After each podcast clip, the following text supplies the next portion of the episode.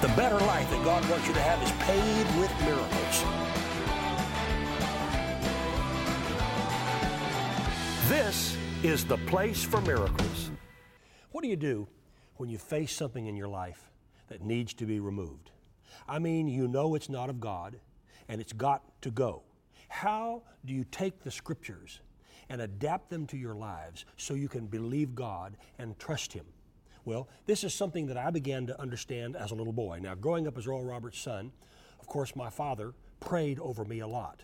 But something happened to me when I was about 10 years old. I've told the story on television, but it's worth telling again. When I was about 10, I had 22 warts on my left hand. Now, I'm left handed. And when I was a boy, I played ball. I played baseball, football, basketball. I played every, every sport that you can imagine. And of course, throwing a baseball, throwing a football, holding a bat in my hand, uh, just doing it irritated those growths, those warts on my hand, and I would come home uh, with my hand bleeding. And my mother had enough of it and said, We're going to go to the doctor and have them burned off. Well, now this was in the late 1950s, and I was a little scared of what they were going to do. And my dad came home and said, That's fine, Evelyn, but let's also pray. And so he took me in their bedroom and he said, Son, sit down here on the bed. I'm going to pray for you. He said, I want you to release your faith and expect a miracle. Well, I said, How do you release your faith and how do you expect a miracle? And he pointed to the wall and said, Do you see the light switch? Yes. Well, the light switch is a point of contact. I said, What do you mean, point of contact? He said, Richard, it has no power, but it's hooked up to the power company. And when you release your faith and you flip that switch, the lights come on. He said, The same thing is true when you pray. And really what he was doing, he was beginning to teach me about Mark 11, 23, and 24, and I didn't realize it because I didn't know that scripture. The scripture says, What things soever you desire, when you pray, believe that you receive them and you shall have them. And then he prayed for me. And after he prayed, I looked down and every wart was still there. He said, Now, Richard, we've prayed and believed, and we've expected, and now we're going to expect a miracle. Well, the scripture says in Mark 11, 24, what things soever you desire when you pray, believe. I didn't realize my dad was teaching me Mark 11 24 that when you pray, you believe. You don't wait and believe later. You pray and believe right then. He said, Now, Richard, we've prayed and believed. And uh, when he said, Let your faith go, I said, Faith, get up there to God. I didn't realize that I was activating this scripture in Mark 11 24. He said, When you pray, believe. It's what Jesus said. These are not the words of some man. This is what Jesus said. It's written in red in my Bible. What things soever you desire, when you pray, believe. In other words, right in the middle of your prayer, believe. Well, as I said, I looked at my hand. Every wart was still there. I looked up at my dad, and that's when he said, Now we've prayed and believed, now let's expect a miracle. I think that's a point where we all sometimes get into, uh, into a problem because we don't see an instantaneous response. We think, well, God didn't hear us. We think, well, God must be too busy with all kinds of international affairs, and He's up there in heaven, and He doesn't really know my name. He doesn't know who I am. He doesn't know where I live. A lot of us think that way, but that's not true. Most of the healings that I have seen in my life have not come instantaneously, they have come over a period of time. How many times? I couldn't begin to count the number of times that people will call or will email or will write and say, Richard, I got the beginning of a healing. And, and as time went by, the rest of the healing manifested. Well, it starts with praying and believing at the same time, and then expecting a miracle. Now, the same thing happened when Lindsay and I entered the healing ministry in 1980. We had only been married a short period of time where she and I came into faith in an agreement on this scripture we asked the Lord for a healing ministry. We believed it was in line with His Word. We began to confess it. We prayed and believed at the same time. And then we never asked Him again for it. We just thanked Him for the healing that was in process and the miracles, I should say, the miracle ministry that was in process. Well, a month passed, two months passed, three months passed, four months, and suddenly people began to get healed wherever I went. And people have gotten healed wherever I've gone ever since. Well, we adapted this scripture into our lives. Now, go back with me. I Now I'm 10 years old again, back in the 1950s. My dad had said to me, Son, we've prayed and believed.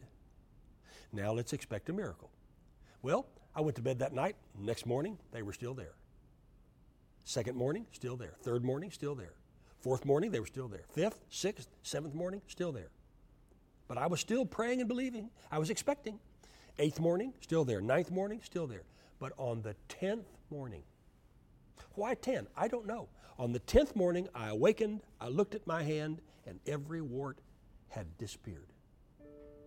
Now, you can see I'm, I'm still left handed, and there's not one row. The, the wart started right here at the end of my finger and went all the way down my fingers, all the way down into the palm of my hand, and circled back up my thumb. And they were completely gone. Well, I began to learn about the scripture. I began to learn what things soever you desire. Well, what thing did I desire? I desired for the warts to go. The Bible says, when I, well, what things soever I desire, when I pray, believe. At the precise moment that I pray, I also believe. Well, that's what my father had said. We've prayed and believed. Now let's expect a miracle. And as I said, uh, most of the miracles that I've experienced and that I have seen have come after a period of time. Why? I, I, I can't explain. I don't know it. Perhaps God is building my faith. Perhaps God is building our faith. I don't know. I just know that most of the miracles that I have seen have not been instantaneous. Now, I have seen instantaneous miracles, but most of the miracles I have seen have come over a period of time. But that period of time can be discouraging if we let it. Satan will come in and he'll say, Do you really believe that God heard your prayer? Don't you know that God is too busy out there? He doesn't really care about you. Well, you need to remember that the devil is a liar, and he's the father of lies. The truth is not in him. The Bible says in John 10:10 10, that he comes but for to steal and to kill and destroy. So we understand he's a thief, he's a liar, he's the devil, he's not your friend, and he's not going to give it to you straight. He's going to pervert it and change it and try to get you to disbelieve God. But you tell the devil, No, I will not entertain this thought. I have prayed and believed, and now I'm expecting a miracle. Well, each morning I looked, and they were still there, but I didn't lose my faith. Each morning, morning after morning, I looked and I looked and I looked and on the 10th morning everyone was gone. And you can see my left hand my that finger my my palm of my hand my thumb just as clear as it was on that 10th morning. Never had another growth not another wart on that left hand. And i'm able to do whatever i want to with my left hand. Uh, it doesn't bleed because there, there's nothing on there for it to bleed from. But more than that i learned how to pray and believe at the same time and to expect a miracle now, what do you need in your life? Is it spiritual? Is it physical? Is it financial? Is it in your body? Uh, your, is it in your mind? Is it in your emotions? Is it in your family? Is it in your business or on your job or in your ministry or is it in some other area of your life? Jesus said, when you pray, believe. Now, I'm going to pray that kind of prayer like my dad prayed over me when I was 10 years old because I learned it. It's in me now and I want to pray it over you. So, whatever it is, let's take it to the Lord right now. Take your burdens, the Bible says, to the Lord. In Jesus' mighty name, I pray over you.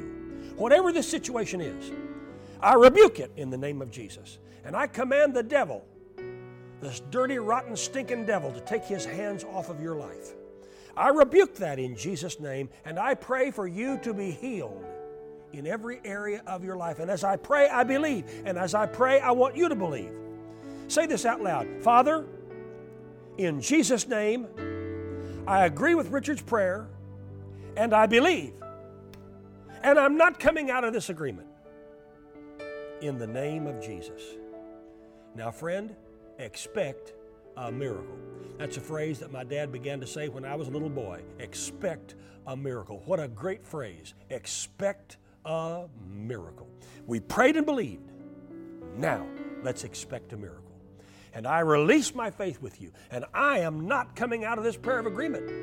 I'm believing in Jesus' name for that healing to be manifested. Now, it took 10 days for those warts to be gone. And when Lindsay and I prayed and believed God for a healing ministry, it took four months, but it came. And it's here now. And so I give my best to you in prayer, and I believe God and I'm expecting a miracle for you. Now, I'd like to know what's going on, so email me. Send me your prayer request, oralroberts.com slash prayer. Oral Roberts, just go to oralroberts.com slash prayer. In Jesus' name. I'll see you next time. If you've enjoyed the Place for Miracles podcast, please subscribe and rate us. It helps spread the healing message. And remember, we want to pray for your needs today. Go to oralroberts.com slash prayer or call the prayer group at 918 495 7777 and let us know your prayer requests. Expect a miracle today.